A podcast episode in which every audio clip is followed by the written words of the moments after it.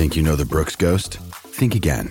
Introducing the all-new, better-than-ever Ghost sixteen. Now with nitrogen-infused cushioning for lightweight, supreme softness that feels good every step, every street, every single day. So go ahead, take your daily joyride in the all-new nitrogen-infused Ghost sixteen. It'll turn your everyday miles into everyday endorphins. Let's run there. Head to brooks running dot com to learn more.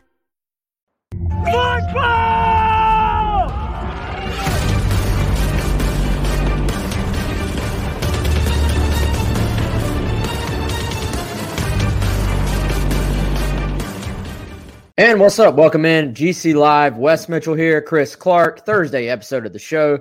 Got a great show lined up for you here today. Of course, uh, as we try to do every single week, we try to get you somebody on from uh, basically a, a media member or sometimes even the head coach from South Carolina's upcoming opponent. We've managed to do that again this week. Uh, not Josh Heupel, but we will have Austin Price from vol quest dot com. Will be joining us actually here in about nine minutes. So Austin has been on the show, I guess, once or twice, maybe. I know we had him on last year leading into the game, and uh, Austin has been uh, kind enough to join us here today as well. So Austin will be on. He'll talk some ball and tell us a little bit about the Volunteers. As always, this show is brought to you by our good friend Clint Hammond, and by request from everyone, we have an updated picture of Clint looking uh, looking excellent in what has got to be a B P Skinner suit, I'm only going to assume. Um, of course, uh, best suits in Columbia. Clint Hammond, of course, your branch manager of the Columbia Mortgage Network. seven one five nine seven is the N M L S number. C Hammond, that's the letter C, Hammond at mortgage network dot com is his email address, and eight oh three, five seven six, four four five zero is the phone number. As always, uh, Clint is our presenting sponsor, and if you're in the market for a new home or maybe you just want to refinance, uh, give Clint a shout, eight oh three, seven seven one, six nine three three. Um, what's up to everybody already in the chat? Hope y'all are doing well. Uh, see our usual suspects already hanging out, uh, checking in on everybody. Hope everybody's doing well. Um, Craig pointing out that Hendon Hooker is fifth nationally in passing efficiency, has done a really good job for them. And uh, we're going to talk to Austin, obviously, about him and, and several aspects of their, uh, you know, their roster, their squad, however you want to say it. But, um, dude, uh, Hendon Hooker, you know, th- this is a situation where he was not their starter. Actually, Joe Milton, transfer from Michigan, someone Chris and I are very familiar with. Uh, South Carolina recruited him a bit out of high school. Big kid, big-armed kid. He was their initial starter. All, you know, he's a transfer. Hooker is a transfer from Virginia Tech. You know, I, I always thought watching Hooker at V T that there, there was something there, like that he was a so, had solid ability if he could put it all together. And, uh, you know, in this new scheme that, that Tennessee's obviously running under a completely new coaching staff, they've been pretty run heavy. But I, I tell you, man, the, the thing, if I'm South Carolina, I'm I am most I am most worried about his ability in the run game and what that adds to the mix for Tennessee. It's not just that um, obviously they have, have some solid backs, including, uh, of course, uh, our old buddy Tyon Evans from Hartsville. But the, the Q B run game, if I'm a defense coordinator, to me, that would always be what would sort of scare me going into a matchup. And in this case, Hooker rushed for, I think, eighty yards last week, fifteen carries. He's a big part of what they do on offense. He is, and it's something that the coaching staff has, has mentioned. Clayton White, during his media appearance earlier this week, very cognizant of that fact. And, and man, the reality is uh, it makes it so much tougher as a defensive coordinator and as a defense, really, as a player, you know, to to be asked to slow down all these different elements of a given offense. And then, oh, by the way, now you have to worry about a mobile quarterback too, right? A guy that can pass it. The system makes it difficult, you know, to to defend the pass because they'll spread you out. They'll take deep shots, right, with Josh Heupel's system. Uh, but they've also run the ball. I mean, we've mentioned several times, broken record alert this week, Tennessee actually running the ball at a higher rate in terms of attempts than anybody in the league. And so um, Evans is a big part of that, but Hooker is too.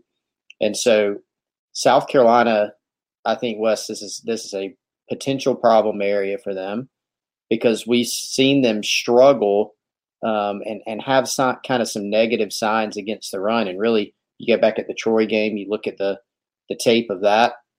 There were some struggles at linebacker. There were some struggles in the back end with taking bad angles, missing some tackles, some guys bouncing out of some gaps. Tennessee's going to have the talent on the offensive line and at running back to make that happen. Then you also have to account for Hooker. And then you may think, okay, you, you get them into third down. Maybe you got a third and six. A lot of teams, you feel like you feel pretty good about the matchup because you've got your pass rushers and you feel like you can go get a stop. Hooker can escape, you know, and, and, and make you pay and get some first downs. Obviously, he can do some design run stuff. So it makes it harder to key on the other skill position players that are on the field, you know, the other five guys of whatever combination that they are on the field. Now you have to account for a six, and that makes it tough.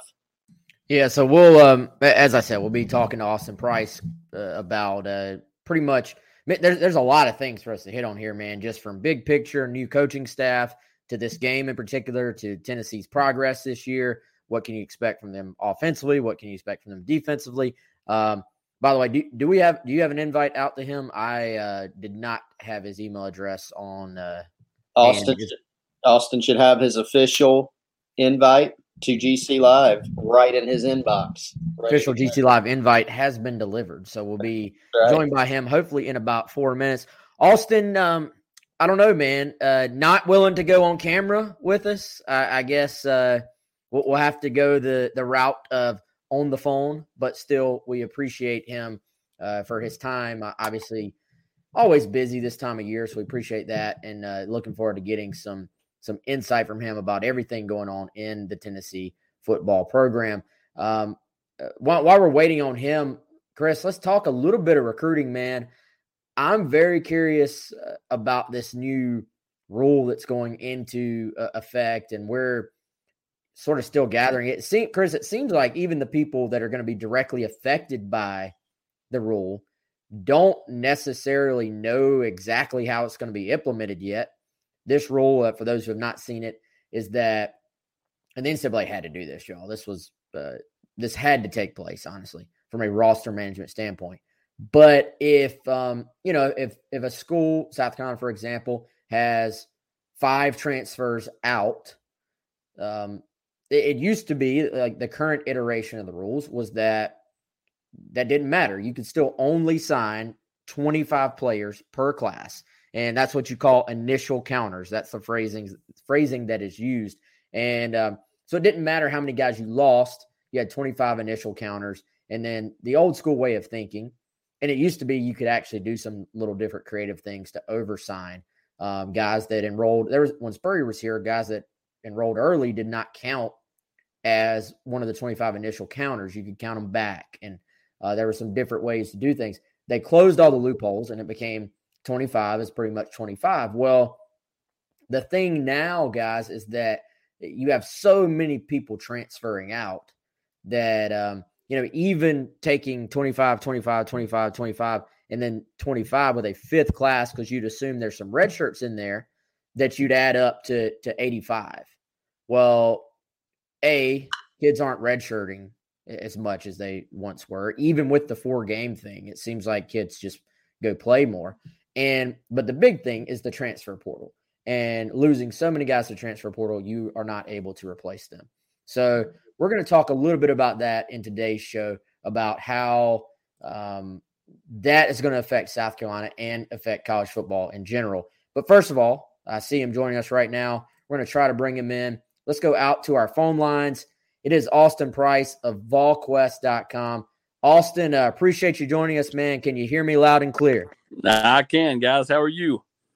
We we are great, man. Uh, again, appreciate you as always. I know uh, you joined us last year going into um, that, that season opener, South Carolina versus Tennessee.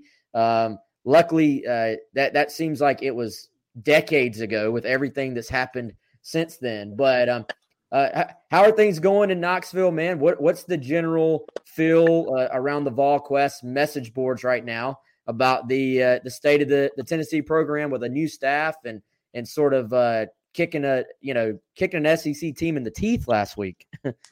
Well, you know, it, it's amazing, you know, what a good uh, thumping uh, on your side of the ledger will do for you. Um, you know, a couple of weeks ago, Tennessee fans are, you know, upset they gave the Pittsburgh game away, or they felt like they gave the Pittsburgh game away. And then, of course, you know, Tennessee's always struggled with Florida.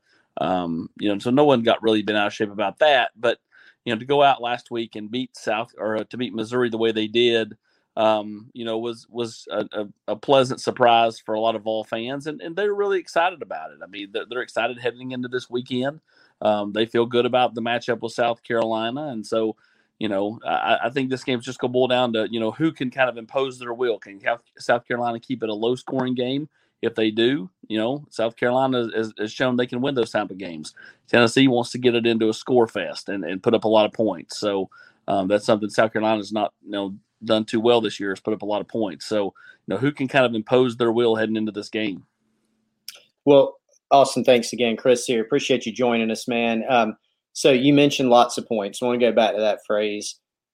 Wes mentioned the Missouri game earlier. I want to back up to that because I think it's relevant to, you know, what we may see this week. Not that I don't know if any of us are anticipating sixty-something Tennessee points. Again, I don't know if you're anticipating that, but was there any reason to think that that was coming? I mean, we know that this Josh Heupel offense, based on what he's done in the past at other stops, um, you know, and based on what Tennessee's shown this season, they've shown the ability to put up some points. But did you see four hundred-something rushing yards and being up so much at halftime?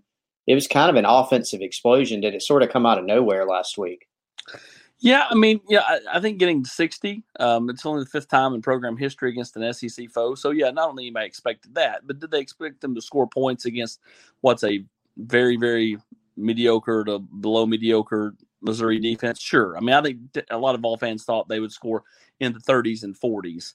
Um, to put up forty-five in the uh, first half and, uh, you know, and really kind of coasted in the second half in a lot of ways. Uh, they were just, you know, more or less trying to get that one to – to triple zeros at the end.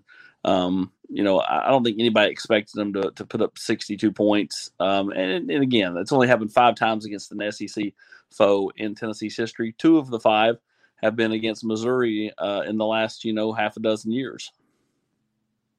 Awesome. So um, obviously, uh, you know, as you said, new scheme, I'm sure guys are getting more comfortable. Guys are sort of kind of finding their way and, and what's being asked of them. Um, obviously, you know, Hendon Hooker doesn't win the job to start out. Um, he takes advantage of, of an injury situation there with Joe Milton. But, um, you know, I, I thought uh, really has played well. And I, I saw that, that Josh Heupel complimented, you know, his ability uh, to just sort of uh, be efficient and, and not make bad plays and not turn the football over. Um, but also, I, I think if I'm if I'm a defensive coordinator, I'm concerned about the fact that this guy uh, has become a major factor in the run game as well. I think he rushed for eighty yards last week. Uh, what what have you seen out of Hooker so far as far as just him getting comfortable in this scheme and, and how they've been able to use him? Well, I always thought that, that Hendon was hampered in the quarterback battle, um, Wes, because you can't display in a no-contact jersey some of the traits he has as a runner. Mm-hmm. You know, and, and those quarterbacks, you know, they're uber sensitive sensitive to them. So, like, anytime anybody gets within a couple of feet of them, it's, you know, blow it dead and, and spot the ball and to the next play.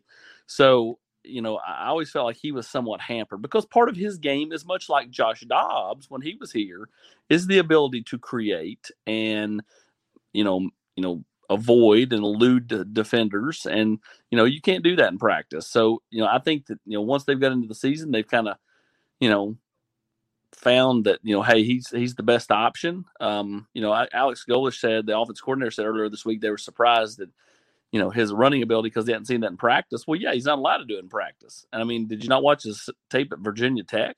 I mean, you know, I mean, he, he that's what he does well. And so he honestly, I think, throws it, you know, pretty solid. You know, I mean, is he perfect? No. But, I mean, like, you know, for what they asked, you know, he, he throws all the throws that, uh, you know, they want. And so, you know, Hendon Hooker started to settle in. He's he's not turned the ball over the last couple of games, and, and that's been a, a nice surprise as you head into S E C play.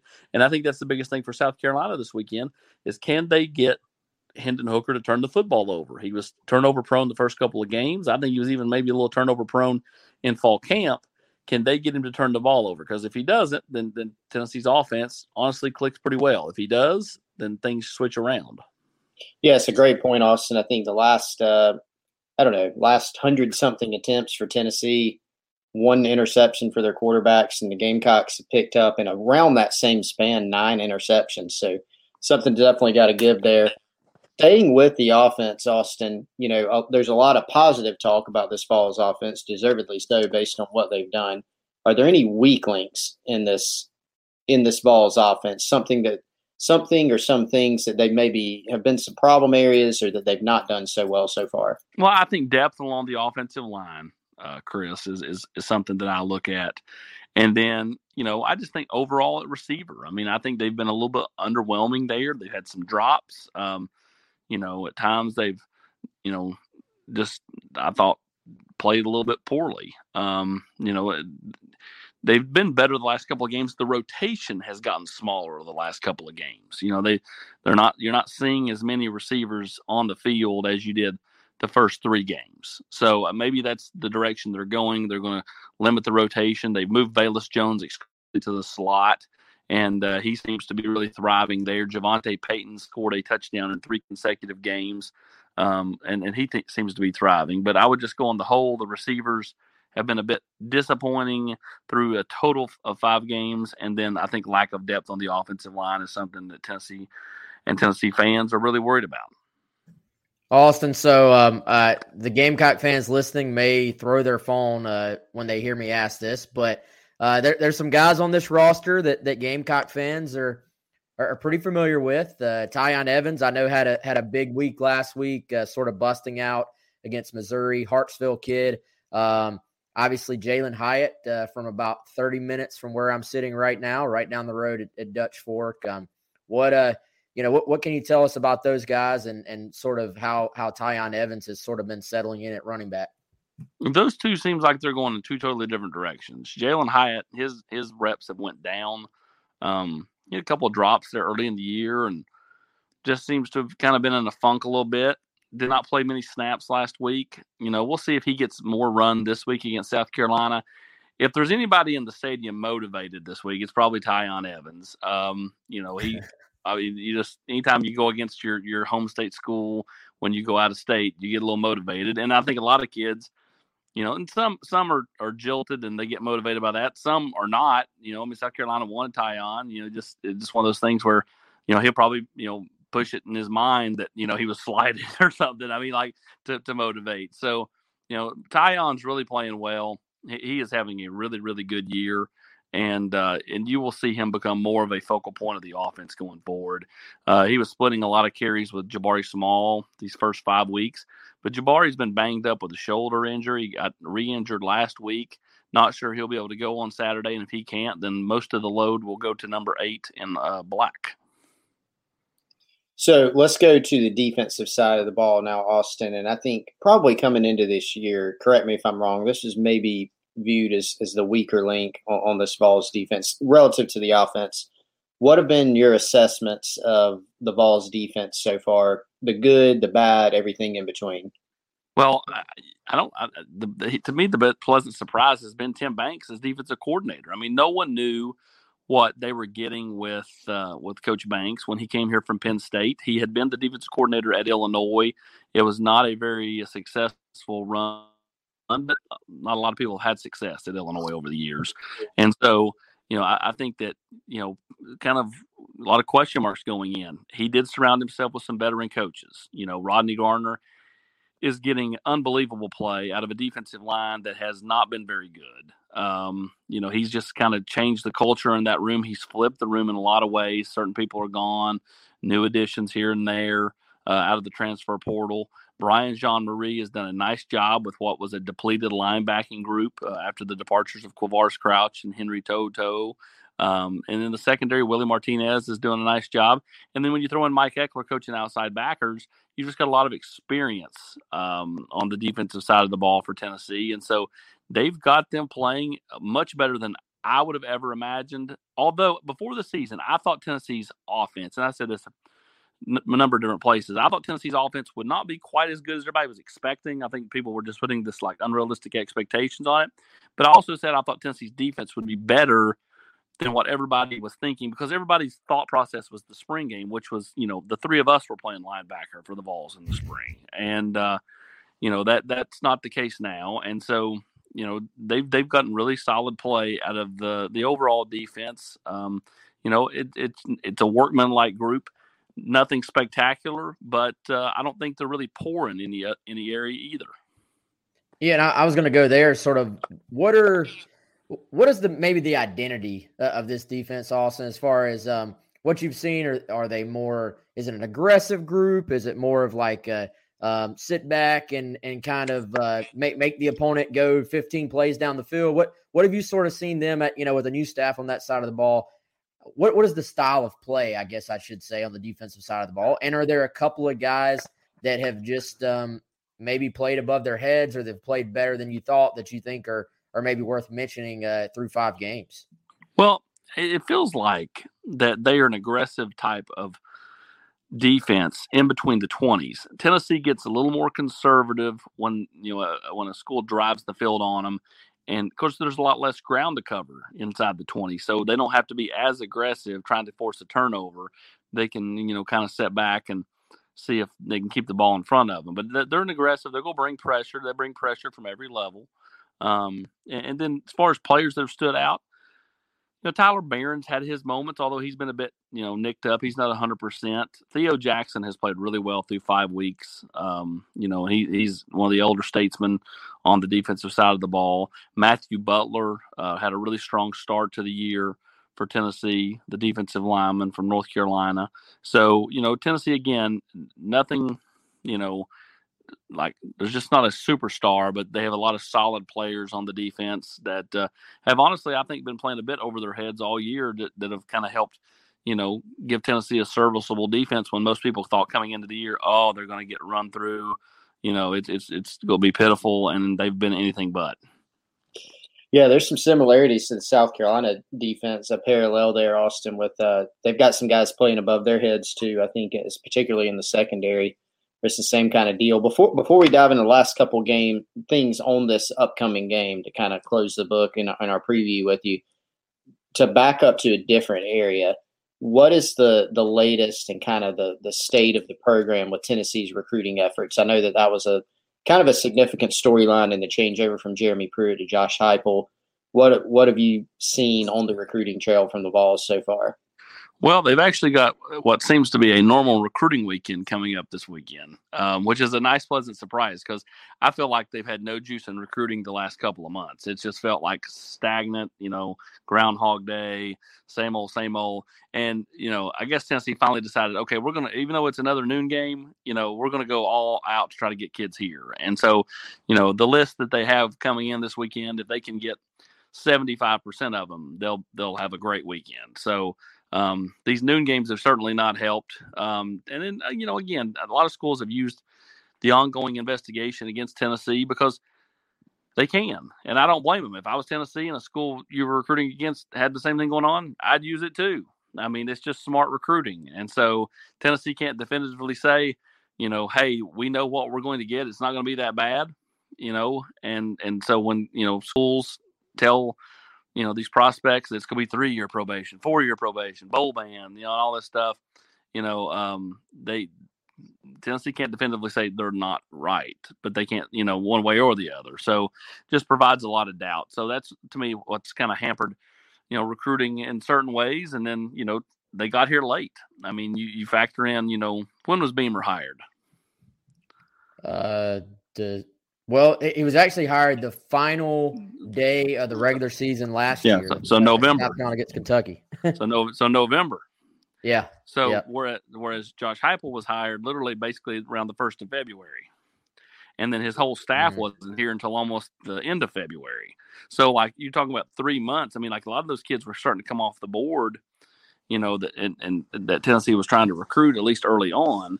And so, you know, I think they're going to take a swing at some of these kids that have committed elsewhere and see if they can get them to come take a look and, and get to know them and that type of thing. Um, you know, I think that'd be smart recruiting if they did. And so um, I think they're battling some things. Some things you know, they can't control. Some things they can. And, uh, you know, I, I think they've got a little bit more juice right now than they've had in some time, which, you know, when you cover it, you, the last thing you want to do is cover a team that just has nothing, you know, nothing to talk about. So it's, yeah. it's nice to have a few storylines in recruiting for a change. No, no doubt, man. No doubt. As you said, a, another nooner on Saturday, South Carolina, Tennessee. Um, you know, we've, we've seen some interesting games between these two teams in the last, I mean, decade plus. Uh, what, what are your, what are your storylines to watch, man? Let's dive into the, the actual matchups. Um, uh, you know, wh- what are you going to be watching for on, uh, on Saturday in Knoxville that's going to sort of maybe swing this game one way or the other, Austin? Well, I, for me, it's, you know, can Tennessee jump out early? You know, I mean, like they did a week ago, they jumped out early and Missouri was done at that point. You know, I mean, they, they when it was twenty-eight three, it was, you know, Missouri just caved. You know, and I'm not saying South Carolina's going to cave because I don't think that's the case. But, you know, I think if you can get out early and get to a point where, like, South Carolina's got to really start to score some points, you know, I don't think South Carolina's got the offense that can play from behind, uh, not not significantly behind. And uh, so I think the, the first quarter and a half, even the first half, is huge for both teams. You know, can can South Carolina stay there, keep it right there, or even have the lead? And, and can Tennessee, you know, get the lead and stretch it if they get it? So, Um, that's the biggest storyline for me. And then, you know, does Tennessee fall into the same old traps of penalties and turning the football over? If they don't and they continue to play well, then, uh, you know, I, I think Tennessee's got a good chance to win back-to-back games for the first time this season. Last one I got for you, Austin. Uh, Tennessee favored in this game, according to Vegas, also heavily favored. I don't know if you've seen this, the E S P N F B I. Last time I checked it, almost at eighty percent. Uh, mark in terms of the F P I favoring them to win this game. Uh, so that may be, you know, uh, everyone's expectation or many people's expectation, but is it is the, the formula for South Carolina to win and, and pull an upset in this nooner on the road? Is it just that turnovers, penalties, you know, having South Carolina actually consistently score some points, or is there another path to get there, you think? No, I think that's the formula. And, you know, to be honest with you, though, I, If, if South Carolina surprised me at all, outside of the, couple, the top couple of teams in college football, there's more parity now than there ever has been. I mean, I mean, you just start looking at, and, and I know you can't compare scores, okay? But I mean, when you really kind of just though look at how games have played out this year, like on any given Saturday, any of the middle of the road teams can beat any of the other middle of the road teams, and it's you know, or or even like you know, three through eleven in the conference. eleven could beat three, and it wouldn't surprise anybody. Like, uh, so, I mean, you know, South Carolina can definitely win this football game, but I just think that they have to win it the way we talked about. I don't think they, they've not shown to this point the ability to score consistently enough to get into a shootout. I think that they've got to kind of get this thing in the low-scoring affair, and if that happens, that means they play good defense, and Tennessee's probably turned the ball over some and, you know, had some self-inflicted wounds, and if that happens, then you get in the fourth quarter – you know, and, and have the lead or be right there, you know, anything can happen. And South Carolina can sure take advantage of it. Austin, uh, great stuff as always, man. Again, we appreciate it. If uh, if the South Carolina fans want to get a little more Tennessee perspective on uh, vol quest dot com, uh, what, what are they going to be reading about over there right now? Uh, right now, Brent's got a, a great column up uh, just on, you know, how Tennessee's kind of flipped uh, the momentum of this season. We'll have our uh, war room up tonight with all kinds of good recruiting nuggets. We have our Thursday podcast. That's our mailbag podcast where we take questions and, uh, you know, from the general's quarters. So, you know, if you're a Tennessee slash South Carolina fan, if there is such a thing, check it out. Definitely, man. Austin, uh, good stuff as always. Uh, enjoy the game on Saturday. Okay, man? Will do. Appreciate it, guys. Thank you. Thanks, Yo. Austin. It's Austin Price, vol quest dot com. Good stuff as always. Chris, um, anything that surprised you from that interview? You know, I, I, there was one, to be honest. Uh, the the Jalen Hyatt thing not playing as much was a little bit surprising just because, admittedly, I had not tracked that as much. Uh, I had to go back and watch uh, the Tennessee-Missouri game, and so I was kind of very quickly going through it, you know, so obviously a lot of running plays and a lot of rushing yards in that game. When I turned on the game live over the weekend, uh, last Saturday, you know, I saw Hyatt in, I heard his name called, et cetera. So didn't realize he had not been playing as much. Javonte Payton, you know, their other receiver he mentioned, I, I knew was having a pretty good year. But I, I was kind of surprised. Uh, sec- the second point I'd make, kind of surprised to hear the positivity around the defense. You know, obviously they had a pretty good showing against Missouri. I think that was in large part because the game was over in, I don't know what, the first quarter, if not the second quarter in that contest. Um, they had some struggles against some other teams. I mean, Pitt, Kenny Pickett, Pitt's quarterback, is really good. I mean, he's playing as well as anybody in the country. So surrendering some points to those guys, probably understandable. Uh, but it, it seems like, you know, there was some positivity around this defense that despite the fact that they may have some limitations, they've done well in some areas that's, you know, really helped their team. And, and there's kind of a parallel there with South Carolina's, you know, team and their defense also, with the caveat that South Carolina, of course, has not been scoring at the same rate that Tennessee has or even close.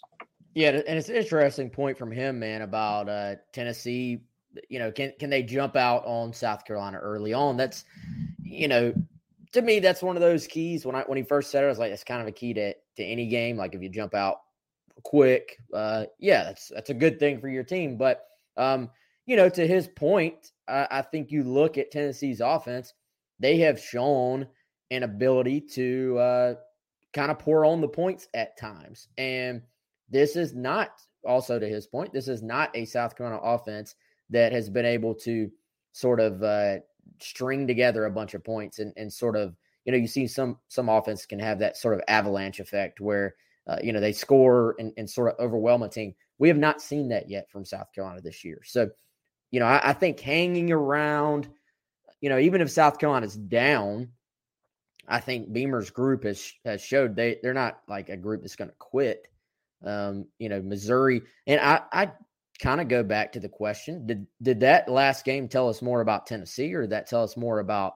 Missouri and, and their their defense and, and the fact that, I don't know, I don't want to say they laid down because I don't know, but uh, when you give up that many points on your home turf to a team in the same conference, like this is not, this is not Charleston Southern trying to take an S E C team. You know, this is two conference teams going up against each other. Um Is the talent differential for Tennessee's offense that different from Missouri's defense? You would think not. So, you know, to me, wh- which side did that tell us more about? I don't know. But just the fact that Tennessee showed they can take advantage of that, um, you know, is a pretty good sign for, for their offense. So if South Carolina hangs around, generally we've seen not, not that it's necessarily um, a, a fair comparison, but we have seen in the past some of Heupel's offense. Speaking of Missouri, that, you know, this is this is like the the Missouri offense a few years ago with Drew Locke. Uh, you know, Heupel was running that offense for a couple of years, and we've seen them put up huge numbers against defenses that weren't very good, and then play when they play a pretty sound defense that um, doesn't beat itself. Um, it's not quite as uh, you know, explosive. And now, the other side of that, South Carolina's defense, you keep mentioning it, man. The fact they gave up some explosive runs, and then even some of those just four, five, six-yard gains they gave up against Troy, now facing a Tennessee group that, A, has obviously better dudes up front, better running back, and a quarterback run aspect. That, to me, is, is probably what scares you the most from, from a South Carolina perspective. It definitely does. Um, you know, Tennessee's offensive line, putting together the star power piece that we run on Gamecock Central every week, is kind of a ranking of the past star comparisons of projected starters from each team.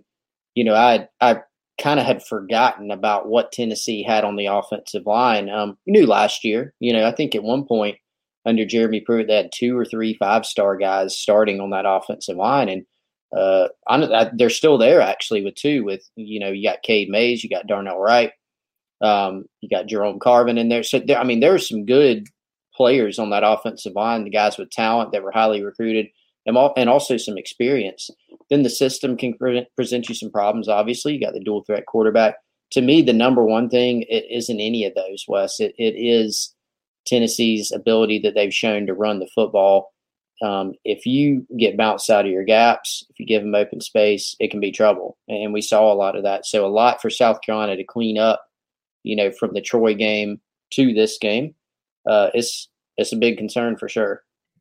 Yeah, and, and going back to what you said about uh, Hyatt, that being a surprise, man, Jalen Hyatt played uh, – I, I got the P F F numbers up now. He played twenty snaps last week off the bench. Um, you know, was a starter actually one game, I believe. He start, started the opener, uh, played seventy plays against Bowling, Bowling Green.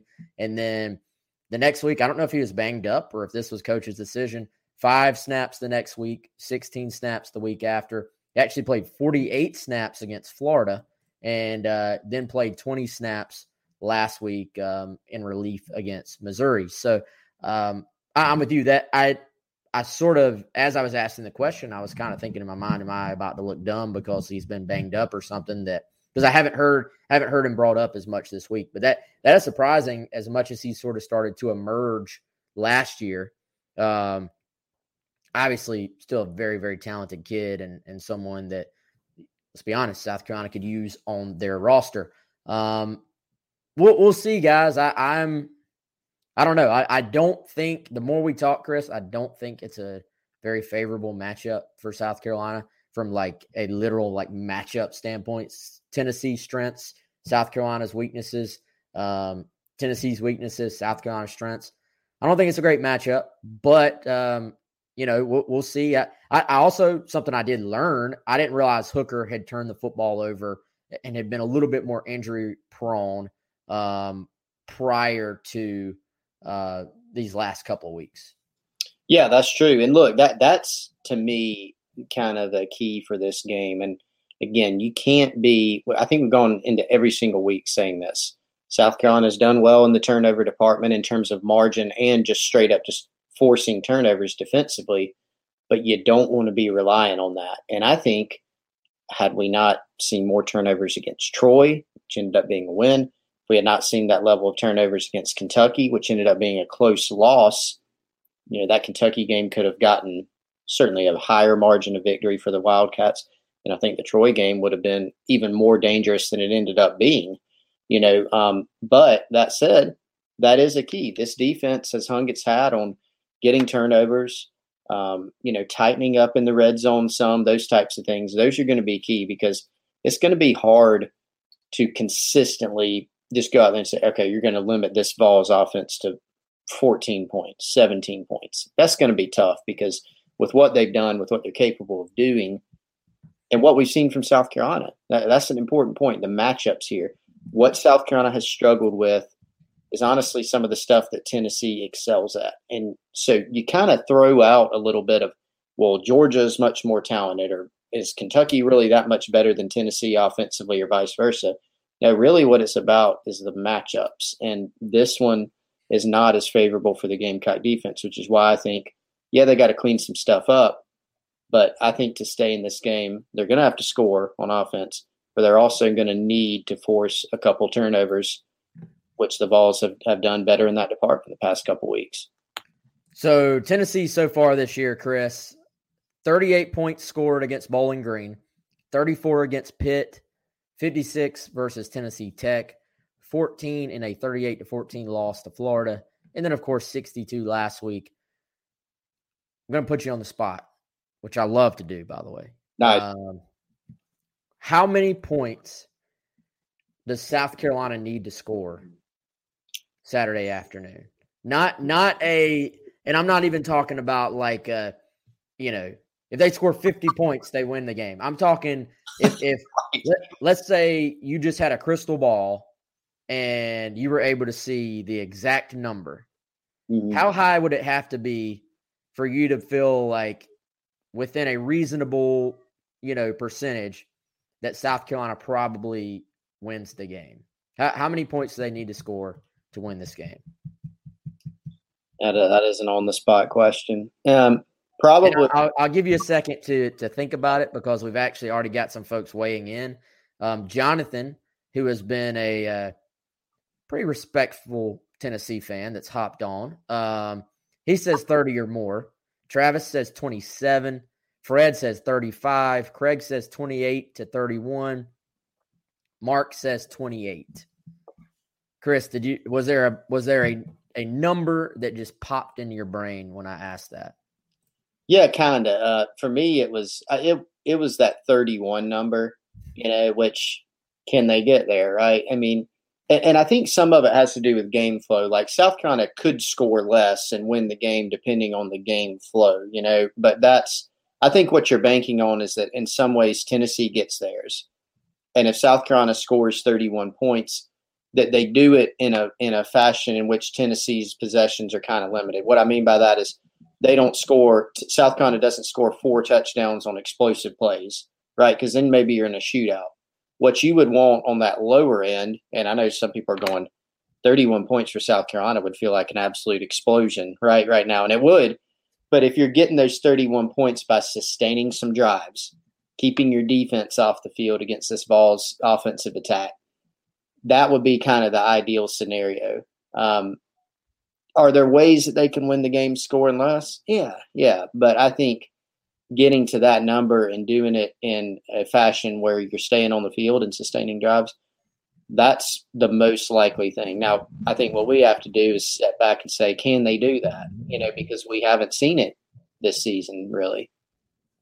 Well, we and we have not seen we've not seen thirty points scored by South Carolina against S E C opponents, um, and I, I don't include Vandy in the S E C. So there's my oh. there's my Vandy burn for the day. But but in all seriousness, you know, South Carolina scored what forty-one against Vandy last year. I think just blew them out. Kevin Harris rushed for like three hundred yards or something insane. But um, seriously, against you know. S E C, normal S E C opponents, what did they score? twenty-eight against Auburn last year in that win. I mean, it just, it has not happened very much. Yeah. I mean, it's. So it, it, it needs, it needs to happen. It needs to happen. Um, Ole Miss. Yes. At Ole Miss, Travis. Yeah, I, I was going to say, now, now that defense also didn't count. That was like, I mean, uh, seriously, I mean, they, they against, were, a, against like an average S E C defense. Yeah. Basically. Even average. Um, thirty Okay, so and what was the Auburn game? thirty to twenty-two I think that's right. It was an eight-point win. I remember that. Um, so y- y'all get the point, though, as far as like just an offense act for South Carolina actually, the offense itself scoring that um, has been tough to come by in, in recent years. Not that that's necess- not that any of that is on this current staff, you know, prior to the last four, five games, obviously, but um, if South and let, let's say let's say it like that, if South Carolina's offense, so we're even taking away defensive scores, special team scores. If South Carolina's offense scores thirty-one points in the game Saturday, you feel relatively good. Yeah, I would.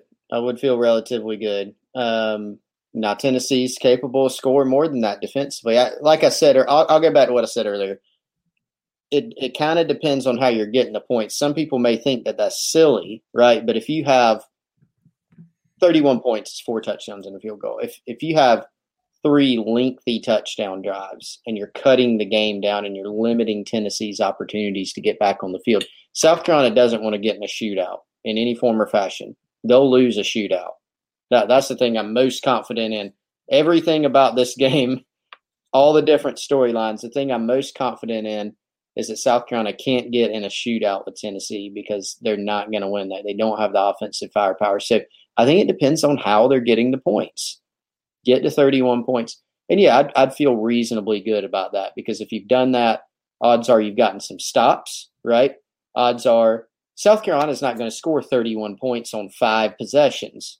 They're going to need possessions to get there. So I think it's safe to assume that if they could reach a mark like that, I'm not saying that's likely, y'all. I'm saying that's what, you know, a number that I'd feel comfortable saying they could pick up a win with.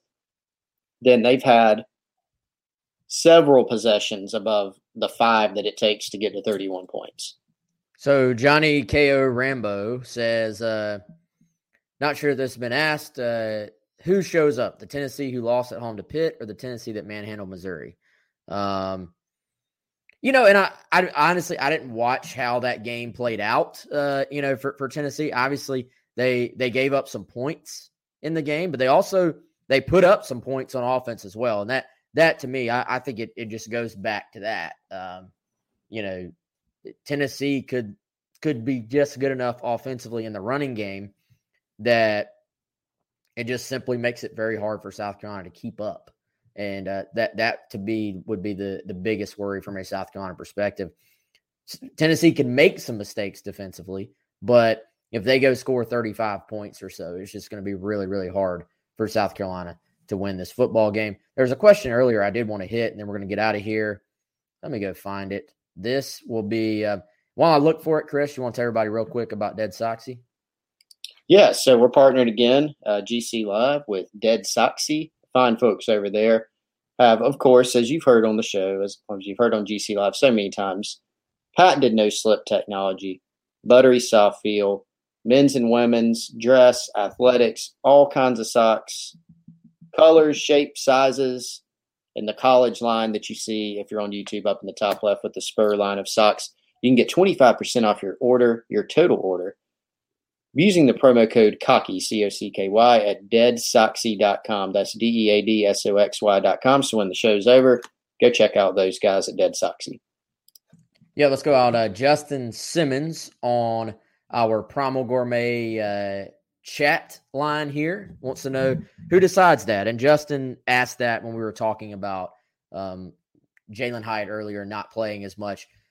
You know, I, I think Justin, gr- great question, by the way. Um, It dep- It's kind of a combination of those things, but generally it, it's kind of like a hierarchy, I think. Like the, the receivers coach is going to kind of be making those decisions, but he can obviously be overruled by the coordinator, and the coordinator can be overruled by the head coach. So it's kind of a – I mean, don't you think, Chris, that from like a day-to-day, like especially drive-to-drive, there's a lot – there's a lot of power for the position coach to be like, these are the guys I want to play. These are the guys I'm most comfortable with playing. These are the guys, because they're working with them in practice.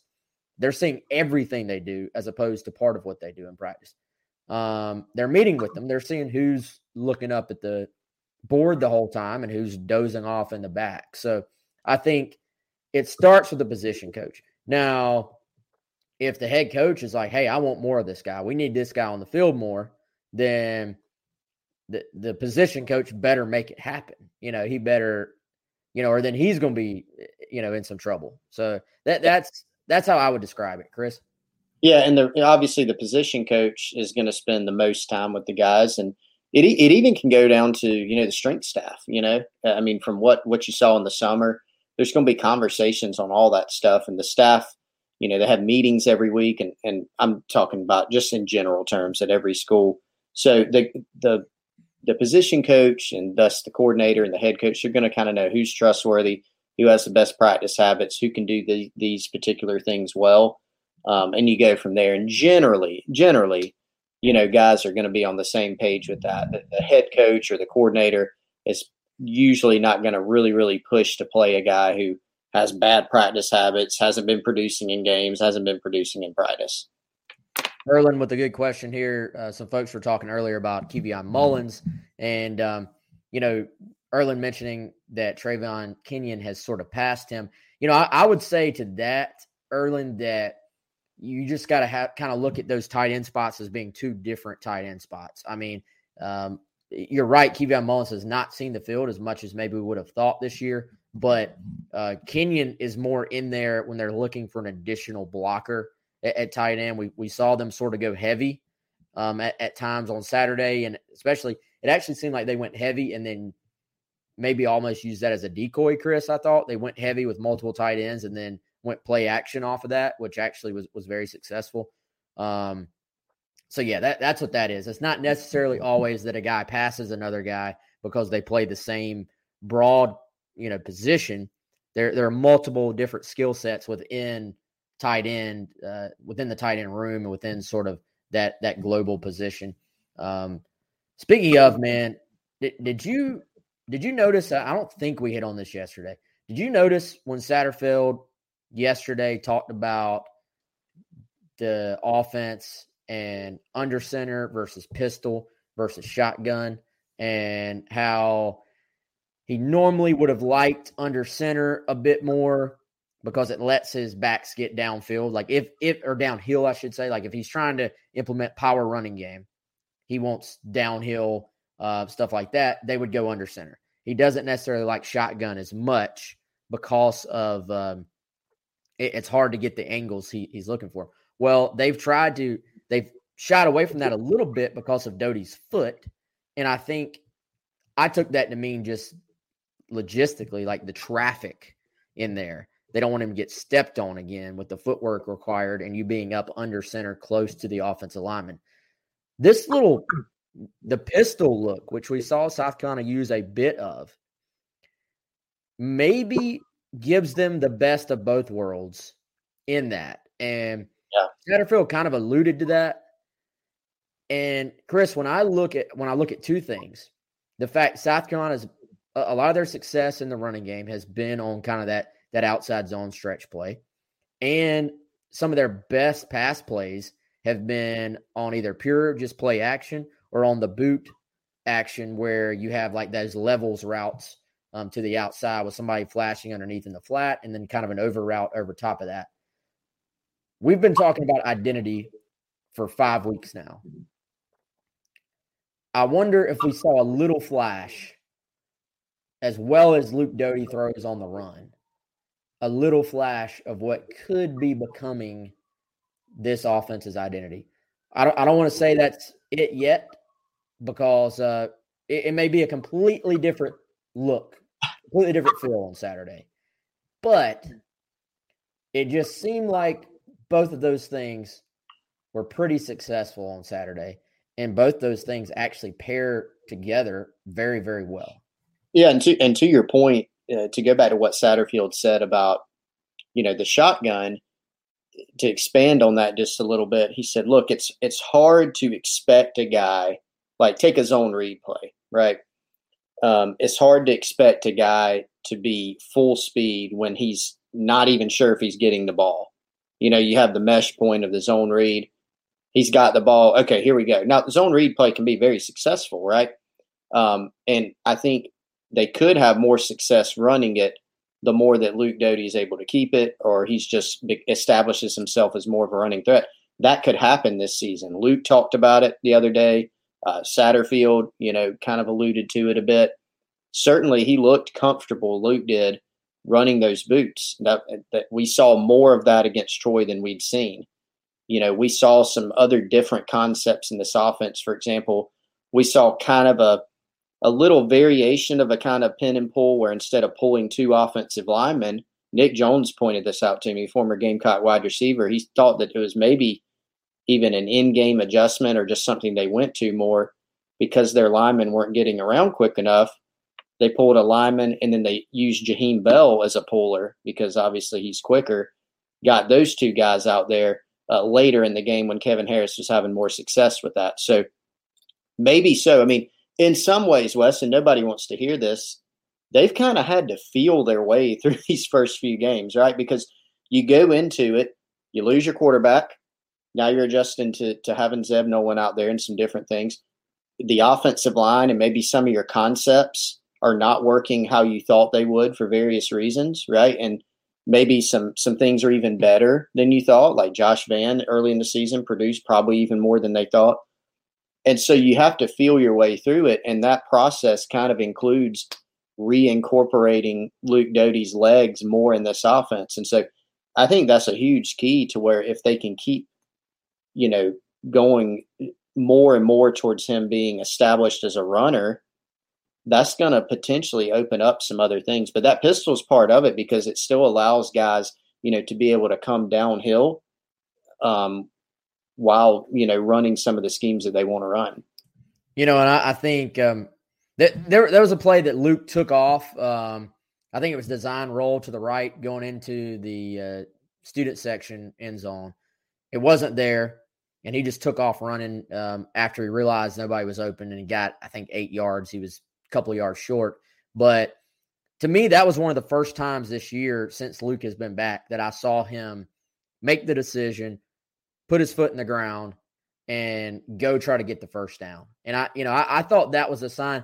Uh, you know, ha, have there been some bad moments that still, I think, concern you moving forward on offense? No question. Again, we try to have nuance on this show. I'm not saying that it's going to just be fixed by any means, but I feel like the offense's just overall potential is going to, just like that, we're going to be like, whoa, Luke's back, very close to one hundred percent as far as the running ability. And it's going to open up a lot of other things. Will that be this week? Will that be week eight? Will that be week twelve? You know, who knows? But I, I think when we see it, we're going to be like, oh, okay, okay. Like it's going to, it's going to be apparent when it happens. And dude, so I, to, to your, also to your point with uh, the zone read and, and that stuff, talking to a buddy of mine who actually is a former S E C offensive lineman, and um, ran into him the other day, and he says, uh, you know, hey man, what, you know, what, what's going on with the offensive line? And I said, why are you asking me? I want to know to you, what, what is going on with the offensive line? And he said, he's like, man, you know, you may not think about it like this, but a lot of people have talked about the complexity of the offense and, you know, just busted assignments and stuff like that. Um, as far as examples of miscommunications and stuff like that. He's like, it actually probably goes a little bit even deeper than that. If you're not quite comfortable and you're hesitant in what you're doing, um, it's hard to just be forceful and violent and to fly off the football as an offensive lineman. If there's that little bit of hesitation about, am I about to mess up? Am I about to do this wrong? So he he said he noticed from the very beginning, even, you know, against Eastern Illinois, that the guys just looked a little bit hesitant compared to what they were last year coming off the football. And I think a lot of that does go back to that there there is more in there's more involved in this scheme. There's more different looks. There's more things the line has to do um, in this scheme than that's more simplified Bobo scheme. So is that something, again, we've talked about simplifying. Is that something that is just sort of works its way out? And at some point it clicks, you know, even not to compare it to Steve Spurrier, Chris, the Spurrier offenses, when he was here at South Carolina early on, and he was running the old school Spurrier offense. I remember those offenses really struggling at times. And then it was like at the end, do you remember the end of the two thousand six with Blake Mitchell? That offense wasn't doing anything towards the beginning of the year, and then it clicked, and everybody just started sort of being comfortable and knowing where they were supposed to be, and they were going up up and down the field on everybody. So not that you should expect that, but sometimes when the comfort level clicks, it's like a, it's like a slow grind, a slow grind, a slow grind, and then it's just like boom, it, it clicks, and nobody really knows why it took that long or, or exactly what it is, but but we'll see, man. Also, you mentioned filling out. I feel like they've kind of been filling out the perfect way to use E J Jenkins as well. And I, I think it, that is such a unique skill set. You don't see guys with that skill set, man. Such a unique skill set. It seems like they maybe have found how to use him. Who was that kid that uh, – this just popped in my head that Arkansas had? Um, that was six seven or so. Was it was it Marcus? Monk? Yeah, I think his name was Marcus Monk. That's what I want to say. Um, and I'll have to go back. I'm, I I don't want to say I'm even making that comparison, but I, I recall they used him in some in some interesting ways, situations. Big big kid, but yeah, E J Jenkins. I mean, has obviously become more and more comfortable. He had to miss some time, um, and then just kind of feeling his way into the role.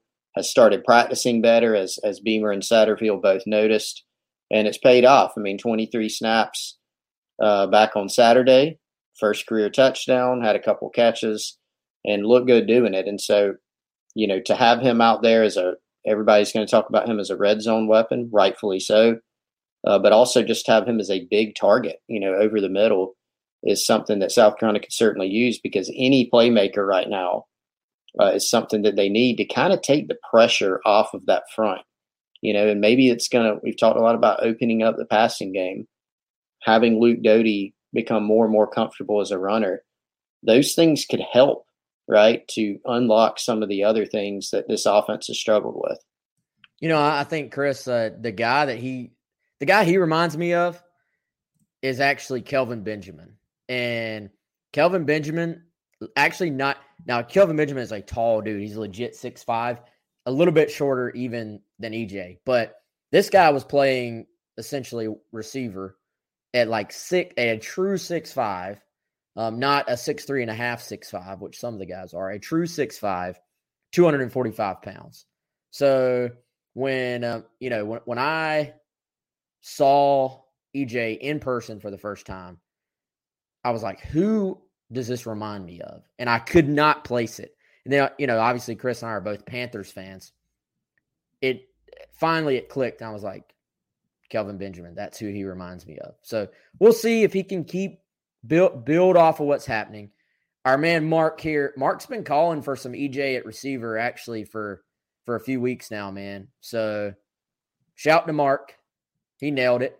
Um, we'll see if, if, if E J can build off of it and, and kind of go from there, man. But, but good for him. Seems like a good kid. Good grief, man. I walked by him. I think I said yesterday, this is a tall human being. He, he's, he is very tall. He's very tall. I, I don't really have anything else to add. I can confirm extremely tall, especially standing next to us, Wes. Woo. Yes, yes, yes, yes. Um, I mean, are you, are you with me on my Kelvin Benjamin comparison or not? No, I, I could, I could kind of see it. You know, it's, uh, it's a little bit hard, and I know you're not comparing, you know, the, the production level and everything. Kelvin Benjamin was just, whew, he was something else, you know, as far in college and even in college. in college. Well, and he had some flashes in the N F L, mainly because he played for the Panthers. It automatically makes you a much better player when you play for the Panthers. Um, but uh, no, or worse, probably. But I could see it. I just looked up Marcus Monk, too, and I, I now like my E J comparison for this reason. I looked up two measurements because I couldn't remember exactly how tall he was. I just remembered being like, wow, that guy's tall. One said six four and one said six seven. That sounds a lot like the preseason arguments about E J Jenkins. Where did our man go? Who was the guy that kept that made the bet with us? That was a while back now. Wasn't his name Greg? It was, it was Greg. He has disappeared from the show. Yeah, rather than pay his bet, Greg changed his name. That's dedication. He That's he, probably the guy who's hitting the dislike button before the show starts. Greg Greg was so adamant that he wasn't going to pay his twenty-seven cents a day, which is, by the way, what it costs to join Gamecock Central. twenty-seven cents a day that he was just, um, nah, I'm out. I'm not going to get any more Gamecocks content. I can't do it. Justin said he went into witness protection. Yeah, disappeared right off the face of the planet. Man, and I hope he's not mad at us because we did kind of, we gave him some flack, but we were just joking. It was out of love. Yeah, but I mean, he still owes us, so that part's he not swore, a good. He swore E J was six four. My man is not six four. Maybe we can have Marcus Monk on the show. Uh, he's an he- agent in Arkansas now, by the way. I just learned that. Okay. I mean, come on and talk about his clients and talk about how tall he is. and and we could show him some clips of E J Jenkins and see if he thinks there's a comparison and just settle this once and for all. All right. No doubt. Let's do it. Marcus, if you're listening, uh, let's do it, man. All right. That's it. That's the end of the show. When we start rambling, that means we need to get off here. He's Chris. I'm Wes. Appreciate the support as always. Um, hey, tomorrow I'll be live from Market on Main, one p.m. one p.m. kickoff on Friday. Live from Market on Main. Appreciate y'all. Have a good one. Judy was boring. Hello. Then Judy discovered Chumba Casino dot com. It's my little escape. Now Judy's the life of the party. Oh, baby, mama's bringing home the bacon. Whoa, take it easy, Judy. The Chumba life is for everybody. So go to Chumba Casino dot com and play over one hundred casino-style games. Join today and play for free for your chance to redeem some serious prizes. Ch-ch-chumba. Chumba Casino dot com. No purchase necessary. Void where prohibited by law. eighteen plus terms and conditions apply. See website for details.